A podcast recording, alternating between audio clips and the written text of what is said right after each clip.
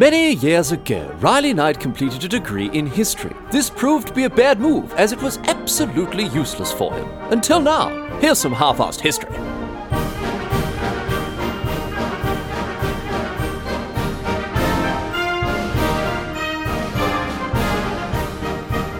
What's going on, mate? Great to have you along for some more half-assed history. This week on the agenda, getting a chat about the Vasa. Uh, this was a warship built in Sweden in the 17th century that sank within minutes of its maiden voyage beginning. Now, that in and of itself is pretty funny, but the story gets a lot better when you learn why it sank, because the Swedish king, Gustavus Adolphus, had some very particular ideas about how he wanted this ship built, and these ideas did not pan out all that well. But what's really remarkable, not quite as funny, but very remarkable about the Vasa is this. It's still around today in exceptional condition, despite having sunk over three centuries ago. You can go and see this ship for yourself in a museum in Stockholm. After, after sinking back in 1628, the Vasa remained extremely well preserved at the bottom of Stockholm's harbour before uh, eventually being raised and whacked into a museum where, as I say, it still lives to this very day.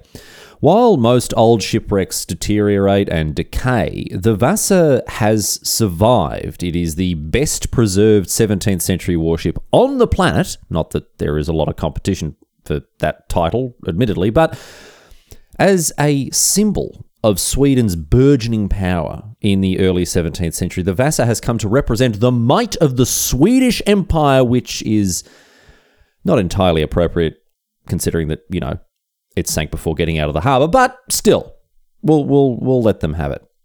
The story of the Vasa's conception, construction, and very brief maiden voyage is, uh, is very interesting indeed. Uh, but then there's also the story of its recovery and its conservation. So, as you can imagine, a lot to get across today. But first, thanks go to alert listeners JJ, Ola, Rachel, Enrique, Lucas. All of these listeners suggested uh, that I get across the Vasa. And in addition to that, equally alert listener, Ola Sanderson got in touch to request some more some more Swedish history. So I'm very happy to oblige. Uh, let's get on with it here. Let's get uh, let's get underway. Have a chat about the Vasa. A bit of naval history for us all to enjoy. Here we go. We're going all the way back. Here we're going all the way back to the year 1611, when the Swedish king Gustavus Adolphus inherited the throne from his dad Charles IX. Gustavus Adolphus is widely credited with completely transforming Sweden. Before the 17th century, Sweden was a relatively insignificant and, and, somewhat poor kingdom without much to say for itself. But by the end of the 17th century, it was one of Europe's major powers. And a lot of this was because of old mate Gustavus, who centralized the Swedish government, built up its military, and kicked ass up and down the Baltic Sea and into the European continent proper. Even today, King Gustavus is highlighted as the world's first modern general. This is what's really important about his reign. He utilized what were back then bleeding edge military techniques like combined arms and cross training in conjunction with the latest weapons technology and absolutely rigid troop discipline. And he was rewarded for this with a lot of success on the battlefield. Napoleon himself, episode 211, 212, get across him, uh, named Gustavus Adolphus as one of the greatest generals of all time. So this bloke really wasn't mucking around. And um, I'm happy to say that he, from the, the sort of preliminary pre- preliminary research I did on Gustavus Adolphus, he seemed to be a decent enough bloke, reasonably progressive, set the tone for governance in the early modern era, taking power away from the, from the nobility, giving it to commoners. Uh, he built and opened schools. He enriched his country and its people throughout his reign, although he was an unapologetic warmonger. A lot of the prosperity that Sweden enjoyed under his reign was because he was off bloody kicking heads in on the battlefield up and down Europe. And uh, yeah, he never shied away from a fight, often went looking for him too. Almost everything else that Gustavus did was secondary to waging war. The entire kingdom was bent to the task of fighting and winning armed conflicts while he was in charge. But look, the reason I'm telling you all this, right, the reason I'm telling you about this bloke and his role in Swedish history is to better characterize why and how the Vasa was built in the way that it was, and and also to highlight just how funny its ultimate fate ended up being. In the 1620s, after Gustavus had been in charge for a decade or so, Sweden's navy is in a bad way, and this is where the story of the Vasa begins. Sweden was at war, obviously. Don't need to tell you that. You can just take that as read while Gustavus is, is, is in charge here. But uh, it had taken Sweden had taken a bit of a battering on the sea. They'd lost ships to the Polish, they'd lost ships to storms, they'd even lost a ship to their own crews after the Swedish blew up one of their own warships rather than let it get captured by their enemies. And Gustavus recognises the need to bolster his navy. And so in 1625, he has to think about things and he decides he's going to have some new ships built. But not just any old ships, let me tell you. At the time, the prevailing approach to naval warfare was to build small, maneuverable ships suited for boarding, because back then you would defeat an enemy ship by boarding it. That was the done thing. Gustavus, however, he's starting to have some other ideas here. He is a big fan of artillery. I mentioned that he was very, very ready to adopt the latest and greatest in military and weapons technology. Loves a bit of a bit of artillery, loves a cannon, and so he thinks to himself, "What if we build a great big bastard of a ship and fill it with heavy artillery, turn it into a mobile firing platform with enormous firepower? How about that?" And he was ahead of his time with his thinking. Let me tell you, uh, it, it wouldn't be it wouldn't be too long until broadsides completely replaced boarding as the decisive element of naval of naval combat. But Gustavus was there; he, he was there before a lot of other people got to, got to that conclusion. So. With this pioneering idea in his head, he, he summons his shipwright, a fellow whose name was Henrik Hybertsson, commonly known as Master Henrik, Dutch by birth, very famous for his skill when it came to shipbuilding. And the king summons. He says, "G'day, Master Henrik. Thanks for coming in for a little chat, mate. I've had an idea. You know how uh, you know how we need new ships for this for the Swedish Navy. Well, I've summoned you because I want you to build me something something very very special here." And Henry goes, "Oh, Matt, Your Majesty, mate, what what have you got cooking? Can't wait to hear this. Let's get it going. Can't wait to get down the shipyard on the tools and build you a new ship." And Gustavus says, "Well, look." Listen to this. Never mind all them tiny little scrappy ships you've been building, because that's old news, mate. This is the 17th century. This is the future, mate. We're going to build some enormous ships. Great big pricks they're going to be. And we're going to fill them with more cannons than you can count. And Henrik goes, Oh, I don't know, Majesty. I, I don't want to brag, but I can count pretty high. How many cannons are we? How many cannons are we thinking here? And the king says, "I don't know, mate. What about uh, what about sixty? What about seventy? You reckon we can uh, sneak a few more on? How does that sound? What do we reckon?" And Master Henrik goes, mate, 60, 70 guns? Holy moly, how bloody big are these ships going to be? These are going to be bloody big bastards if that's the case, 40 or 40 or 50 metres long, I'd say. And Gustavus goes, well, all right, no worries. Get it done, old son. Just you get your saw and your plane and your, your awl. No, that's a that's a leatherworking tool. I don't know. Whatever you bloody use, just just get down to the docks and get on the tools, all right, mate? And Master Henrik, right, he agrees. He signs a contract to build four ships for Gustavus and these are bloody big ships for the time. Not the biggest ships that the world has ever seen, certainly not on that level, but very, very big ships, particularly uh, when it came to naval combat, because as I say, the focus was on boarding, maneuverability, speed, that sort of thing. So, Master Henrik, he lays down the timber for the first ship, which would uh, go on to become the Vasa in early 1626. And then what he does next is very interesting. He dies. Um, yeah, sorry about that. Shouldn't have shouldn't have spent so long setting him up as a as a character, should I? You were you're all so invested in Master Henrik, and that's the end. That's the end. Well, hmm, it's not quite the end of his story, as we'll come to, but it's, it's the end of it's the end of him taking an active part in this story, at least. But uh, look, to make things a bit easier for you here, I'm happy to say that uh, work was continued by another Dutch shipwright who, most conveniently for us, was also named Henrik, Henrik Jacobsen. So work continued on the Vasa using Master Henrik's plans, and uh, look, without wanting to spoil too much here, these plans were not perfect. The king was very involved in designing the ships and very uh, specific in what he wanted in these mighty in his mighty new fleet of uh, of artillery laden warships. Um, and look, I don't want to. I don't want to be too hard on Master Henrik. We, you know, we all bloody love Master Henrik, one of Half-Assed History's favourite characters. But um, yeah, look, it's the early 17th century, and even a shipwright as skilled as Master Henrik didn't have the fullest understanding of the principles of shipbuilding required to build, build a great big bastard of a warship with 60 guns on it. And uh, while he did his best to draw up plans that were going to accommodate the king's wishes, uh, yeah, well, look, you'll find out how it ended uh, soon enough. Anyway, New Henrik, right? He continues work uh, throughout 1627, uh, and by 1628, things are coming along, uh, you know, pretty well. Gustavus made a visit to the shipyard. How's it going, New Henrik? Very well, Your Majesty. Going to be so many guns on this thing, you're not going to believe it. Uh, Gustavus wanted so much artillery uh, on the Vasa that Master Henrik had squeezed an extra gun deck into the hull, taking space away from the hold and compressing the decks vertically so as to fit all of them in. Ships didn't have two gun decks back then, generally speaking, so the Vasa was set to be a pioneering piece of shipbuilding.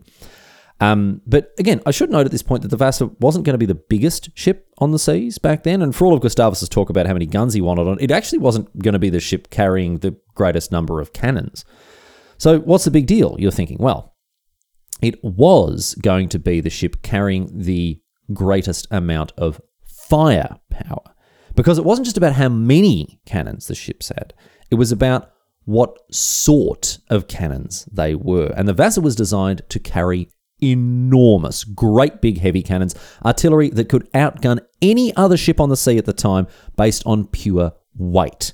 It would be able to fire a greater weight of shot than any other ship back then, especially compared to how big it was as, as a ship. By way of comparison, right, um, ships that were built a century later had similar firepower as the Vasa did while being way, way, way bigger. So What's really notable about the Vasa is not its size, because again, it wasn't the biggest ship on the sea at the time, and not how many, not the sheer number of guns that it had on it, but the fact that, pound for pound, it could essentially outgun ships that were being built a century later. The amount of firepower that had been packed onto the Vasa was absolutely astronomical. It was designed to pack a huge punch, although, as we'll come to, this this design didn't end up holding much water. Well, actually, no, sorry. It ended up holding rather too much water, an entire ship's worth, in fact, which is not typically what you're after in the biz- in the business of shipbuilding. Anyway, work continued on this mighty ship into 1628, both on the structure, the hull and the de- the decks and the masts and whatever else,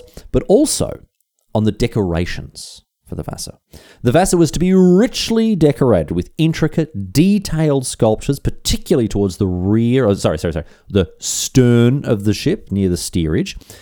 Um, the ornamentation on the ship was ridiculous, lavish and over the top, bright painted colours, gold leaf, sculptures of everything from mythical Roman and Greek figures to Old Testament stories to depictions of sea monsters.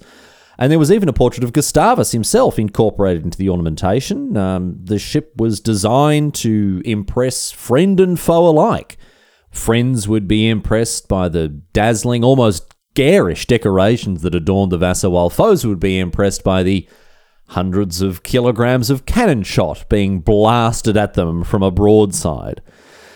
Anyway, by mid 1628, the ship is nearing completion. Very exciting, although there are some who have some uh, thoughts about it.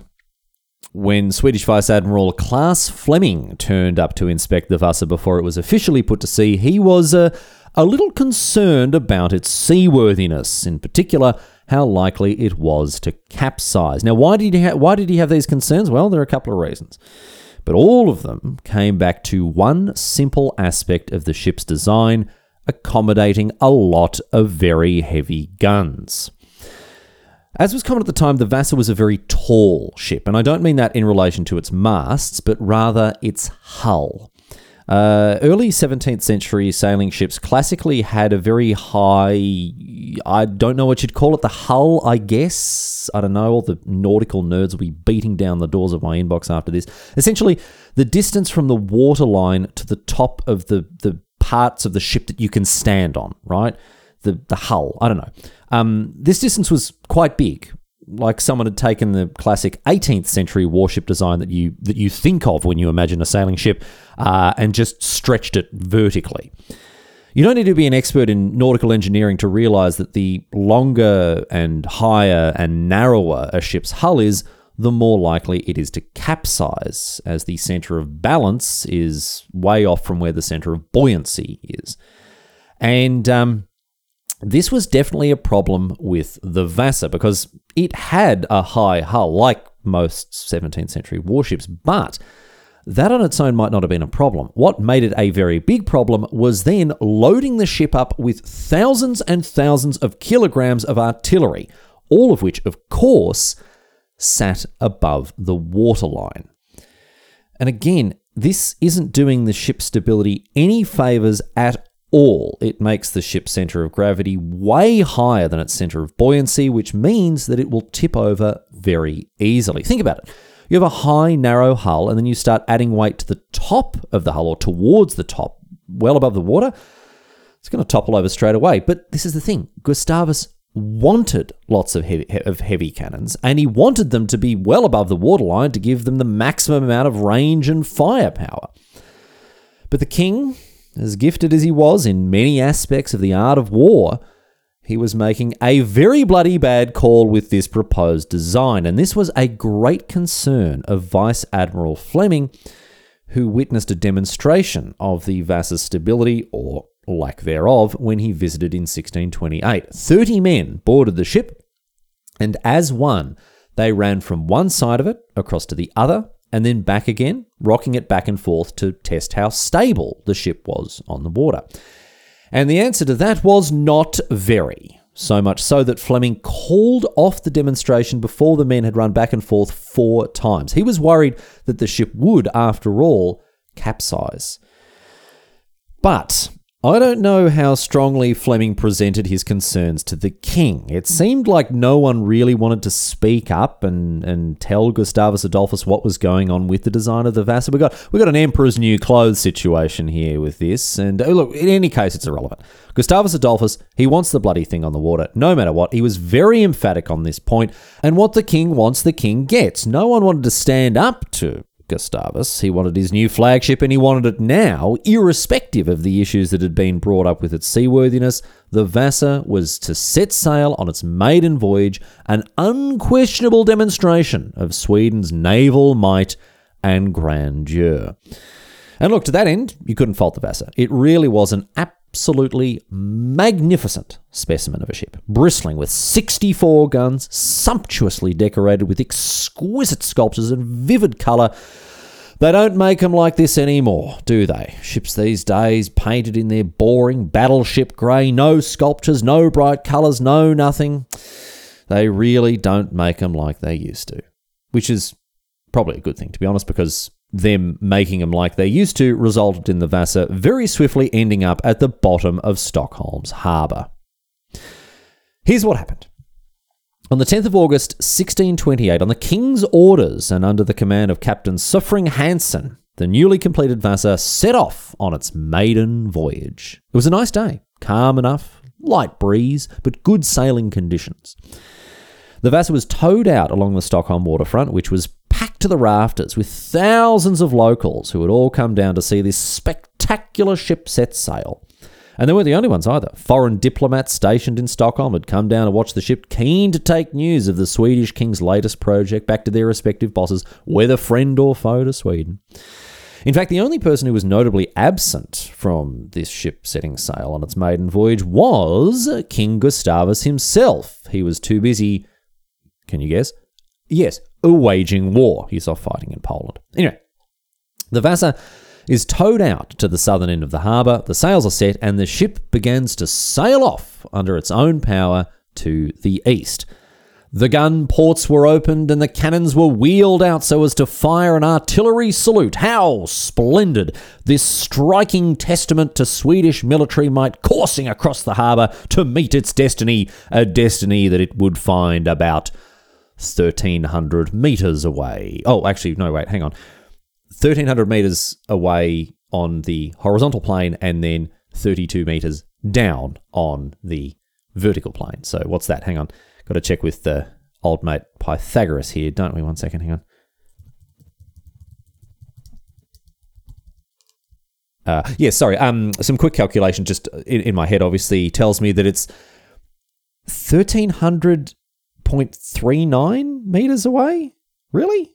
That doesn't sound right. There's only 39 centimeters in it if you go along the hypotenuse of. Okay, sure, whatever. All right. Well, I'm not going to argue with Pythagoras. The point I'm trying to make here is that the ship made it 1,300 meters into its maiden voyage before is sinking to the bottom of the harbour. A gust of wind came along after it left the lee of some cliffs, and the ship tilted over uh, but then righted itself. Okay, uh, well, we'll see how we go. But then another gust of wind came along, and this one was too much for the Vasa.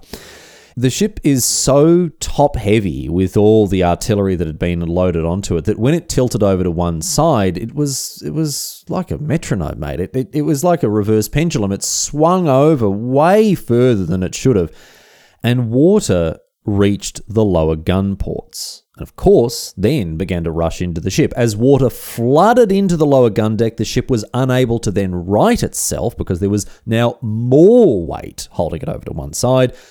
And obviously, this only resulted in more water pouring in. Within minutes, the Vasa's hull had completely flooded. This mighty warship was, as so many had predicted, far too unstable, and a couple of gusts of wind had been enough to send it to the briny. Hmm, to send it to the briny shallows, I guess, because. Uh, as I alluded to before, the ship sank 32 meters underwater into the mud at the bottom of the harbor. Although I, I say I say the ship sank, and most of it did, but in a in a in a, in a very technical sense, some of it didn't, because the ship, right from keel to crow's nest, was 52 meters high once you include the masts, and the harbor, as I mentioned, was only 32 meters deep. So it wasn't deep enough for the entire ship to be beneath the water. Some of the mast was still poking out above the waterline at an angle because the ship was tilted to the side as it sank, obviously. But as hilarious as this mental image is, it was actually very fortunate for the people aboard that the Vasa sank in the way that it did, with part of its mast sticking up above the water here. There were almost 450 people aboard the ship as it sank, and I'm happy to say most of them survived the disaster. They were able to swim over to the masts and the other bits of the ship that were poking above the waterline and hold on to them, cling on to them for dear life until they were rescued. Although I think some of them did swim the 120 meters or so to the uh, to the shoreline that the Vasa had been sailing along. Happily, as I say, most survived, although, sadly, around 30 people went down with the ship, unable to escape from the lower decks before they filled with water. And that was the end of the Vasa. For a while, at least, because its story is not yet finished.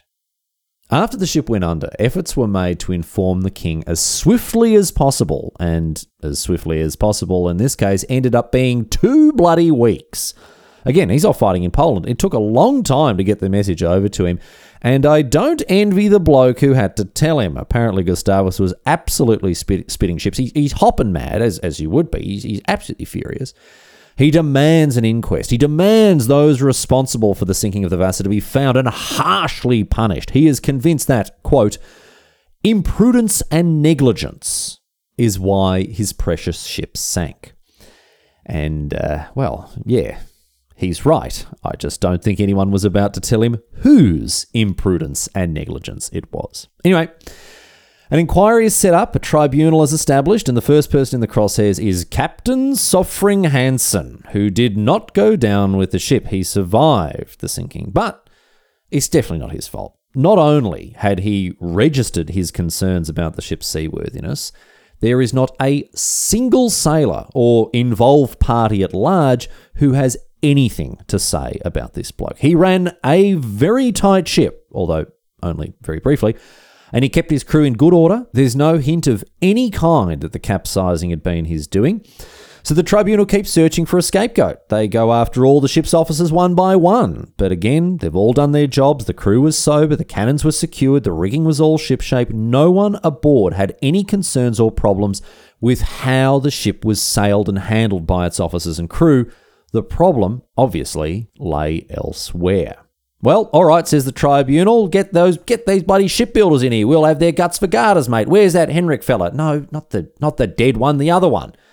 But when Henrik, Henrik Jacobson, the guy who had taken over from Master Henrik, when he was dragged in front of the tribunal, he had ironclad evidence as to why he wasn't to blame either. And no, he didn't just try to foist the blame on Master Henrik, rest in peace, taken from us too soon. Uh, although he certainly could have taken that line. He could have taken that angle. It's good that he didn't. Instead, when he was asked why he built the ship so tall and narrow, so likely to capsize when laden down by artillery, he pointed out that he had made an attempt to widen the ship when he took over. Uh, he'd, he'd actually tried to widen the hull to improve its stability, but obviously this wasn't enough to prevent it from sinking. And then he went on to say that in the first place, he had been following Master Henrik's designs that had been personally specified by the king himself. And this shut down the inquiry pretty bloody quickly, let me tell you. Ultimately, no one was found guilty, and when it came to answering the question of why the ship sank, the tribunal settled on the following answer only God knows. Well, I think a, a, fair few other people know as well, mate, but I'm not going to be the one to tell Gustavus, although, you know, you can if you like. In reality, the end result was sadly that poor old Master Henrik did take the blame for the ship sinking. It was very easy to foist the blame on him because, you know, he was dead. It's not as if he could argue his case. No one wanted to point the finger at Gustavus. Understandable, the bloke loved a scrap and you generally didn't want to be on the receiving end of it. And uh, so the inquiry and the tribunal ended up being a bit of a non event, uh, as they weren't about to. They, they weren't about to say, ah, yes, Your Majesty, we've we we've figured it out, and it was you what done it. So I think we uh, I think we chalk this one up as a happy ending here because it ended up the, the the fact that the tribunal ended up being a non-event meant that no one got scapegoated for the fact that the king was extremely horny for heavy artillery. Anyway, the Vasa is now at the bottom of the Stockholm harbour. It's not anyone's fault, certainly not the king's anyway. But what are we going to do about it now? Well, there were attempts to raise the wreck. An English engineer named Ian Bulmer was brought in shortly after the ship sank, and he managed to do two things. One, he managed to right the ship. It was leaning to the side, and he managed to straighten it. Great job, Ian. Love your work. And two, he managed to get the ship stuck much more securely into the mud as a consequence of straightening it up. Great job, Ian. Love your work.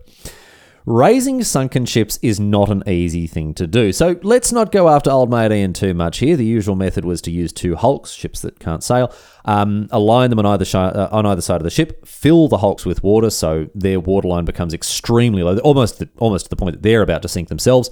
You then attach uh, ropes and hooks to the wreck underneath the water, pump the water out from the hulks, which brings their waterline back up, lifting the wreck up a little bit. You then tow the hulks and the wreck to shallower water, flood the hulks again, resecure the wreck, pump the water out, etc., etc., and bit by bit you bring the wreck closer and closer to the surface.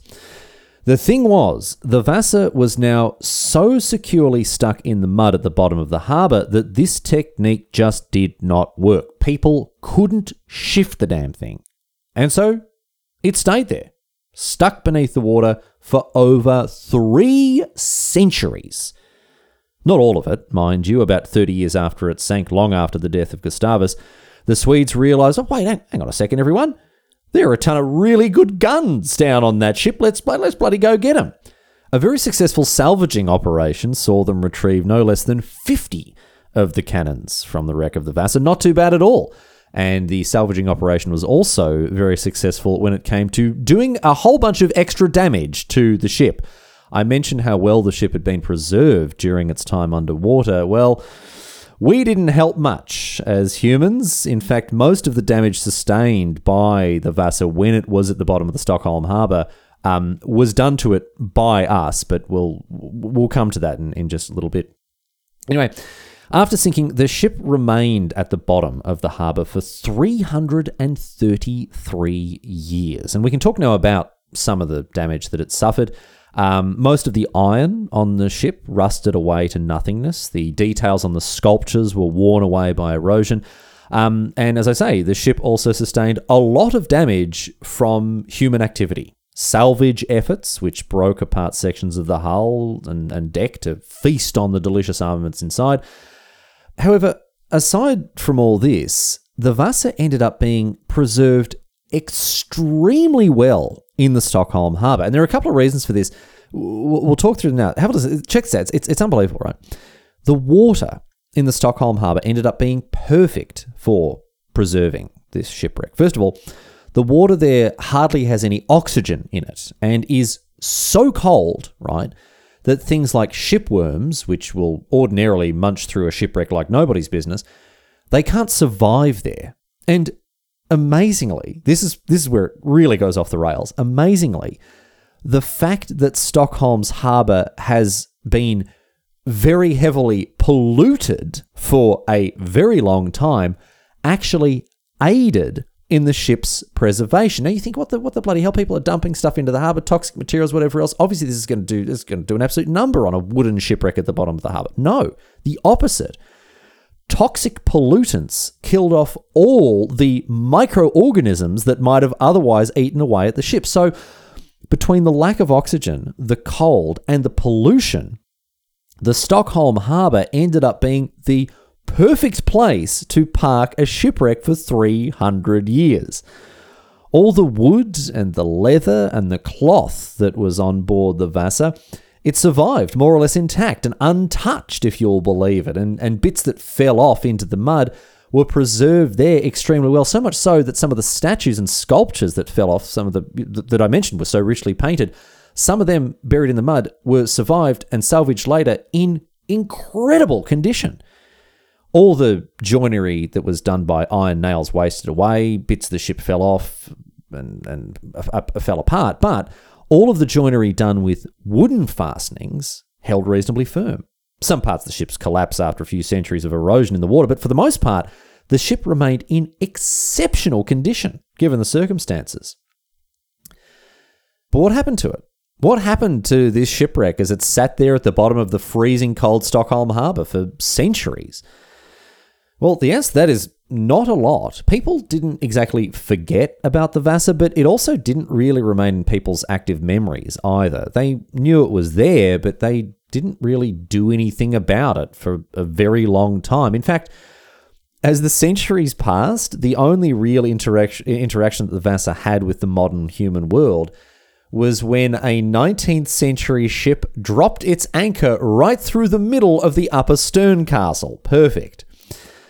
But then, in the 1950s, a Swedish amateur archaeologist, Anders Franzen, took a renewed interest in rediscovering and potentially raising the Vasa.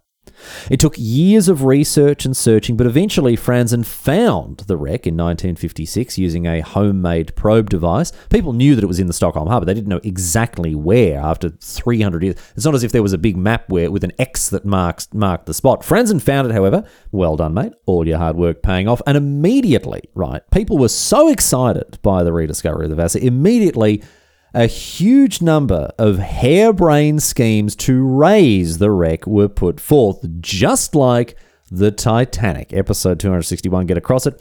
For those who listened to that episode about the Titanic, Titanic, you'll remember how people had ideas like, why don't we freeze the wreck, encase it in ice, and then it will float to the ocean surface? Or why don't we fill it full of ping pong balls? That'll get it done. Uh, these ideas did not get the go ahead, despite the fact that, uh, look, you know, when you're talking about filling a, a, massive wreck that's four kilometers below the ocean's surface with ping pong balls, that's a little more difficult. Maybe only 32 meters separating the Vasa from the from from the water surface. Maybe the ping pong ball idea should have got a second look, but no.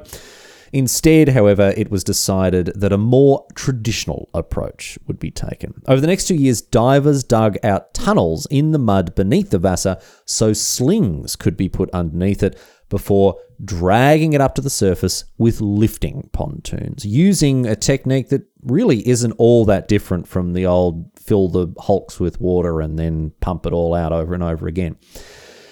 These divers, by the way, who were digging these tunnels, they were doing incredibly dangerous work. They were removing mud from tunnels in pitch darkness with a three century old shipwreck right above them. It could have collapsed at any moment. But despite the danger, I'm happy to say there were no serious incidents or accidents as the Vasa was raised. Um, not a single one of the divers had any real issues and uh, the whole operation, largely speaking, went off without a hitch. Uh, after a long and painstaking process, the Vasa was slowly but surely lifted out of the mud.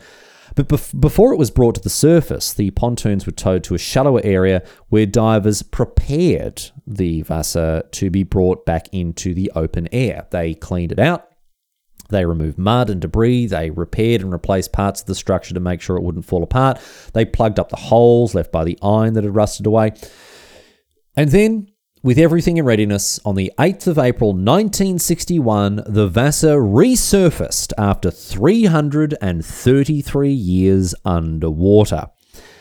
And, pleasingly, just as they had in 1628, Thousands of onlookers lined the Stockholm waterfront to witness the Vasa returning, triumph, well, maybe not triumphant, but extant at least, which is more than you can say about most 17th century warships these days.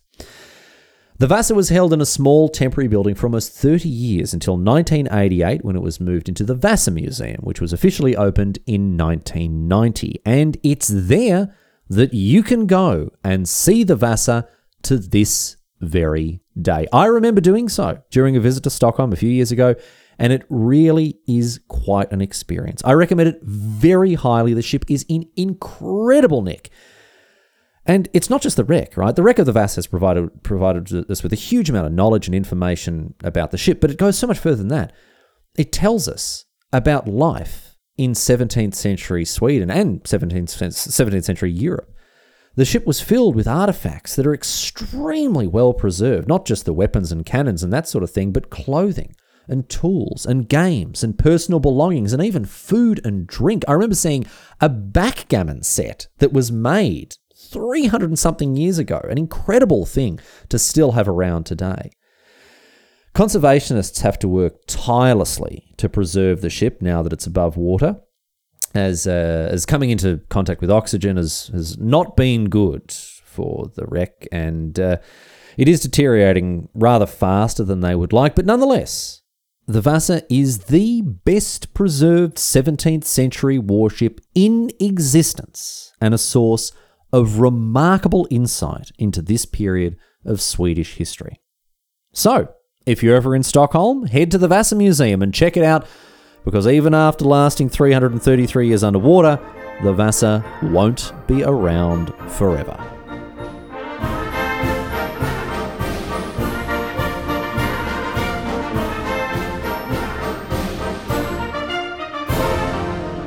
But that's it. That's all she wrote today, sports fans. That is the story of the Vasa, and I do hope that you enjoyed hearing about it, particularly those listeners who got in touch. Uh, once again, if you want to follow in the footsteps of the exalted listeners like who do we have? JJ, Ola, Rachel, Enrique, Lucas, and Ola. Uh, you want to get in touch like they did? Halfasshistory.net. Use the contact form there and get in touch. Um, before all the boring normal housekeeping stuff, though, I do want to offer an apology to listeners. I know this episode came out a couple of days late. I do apologize to that.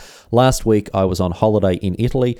And holy moly, I, oh boy, I had some adventures. If you want to hear about some some of the adventures I had uh, on this trip with Megan in Italy, you can have a listen to my other podcast. Have a listen to this. Uh, type that into Spotify. You should see it. Uh, it's a just a silly, just another white boy with a podcast type deal with my friend Dennis. Um, we just get on the phone and have a chat every week about what's been going on. It's very light and frothy. Um, uh, it, has got nothing to do with history or anything like that, but if you enjoy listening to me talk, you will enjoy half of have a listen to this every week. Um, so go and have a listen to that if you want. You don't have to. I can't make you. I'm not your dad. You're not going to get in trouble if you don't. Uh, but it is there in case you want to uh, want to get across that. But uh, now we'll do all the boring housekeeping stuff. Halfasshistory.net, of course. Find all the old episodes there. Uh, subscribe on iTunes, Spotify, whatever else. Make sure you leave a review if you've got the time. Uh, if you're on Spotify, you got no excuse. It's just clicking a button. You don't even get to write anything. But on iTunes, I do appreciate reading people's uh, reviews, good and bad. The bad reviews are always um, always very amusing. But uh, no, thank you to so thank you so much to everyone who's leaving positive reviews. Um, algorithmically, it's been a huge boon. Apparently, we've got new listeners coming in every week. And by the way, new listeners, welcome. By all means, welcome. I've had so many emails from new listeners telling me they've just come across the show. Thrilled to have 200 something episodes to get across. So uh, it is wonderful to have you. And it's wonderful to have all the old hands around as well. Uh, all the way back to episode one or wherever you joined us along the way it's good to have you as part of the Half-Arsed History family. So thanks for sticking around. If you want to buy some merch, you can do that, of course, uh, uh, at the on the TeePublic website. Thanks to T TeePublic for uh, making all the merch for us there. Um, head over to the website again, halfasshistory.net. Make sure you follow that link to go to the um, the shop. That's the only way that uh, that the money actually ends up in my account because of the affiliation code or something that's in. I don't understand it, but just click that link. Uh, and if you want to support the show um, in a less tangible sense you can, of course, do it on Patreon, patreon.com slash half history. A range of benefits available for people who want to sign up there. Show notes, behind the scenes stuff, early access to episodes, uncut episodes, all sorts of stuff going on there. Exclusive merch. Get across it if you feel like it, or again, don't. I'm not your dad. But do tell your friends. Do tell your enemies. Tell people about whom you feel largely ambivalent. And I will see you back here for, no- for more half-arsed history next week. Hopefully, next episode will be on time. But don't hold your breath. Going to close out the show, of course, with a question posed on Reddit. This one comes to us from Redditor Ion Whipan, who asks People in Sweden keep talking about how great it is to live there, but are we sure they don't all just have Stockholm syndrome?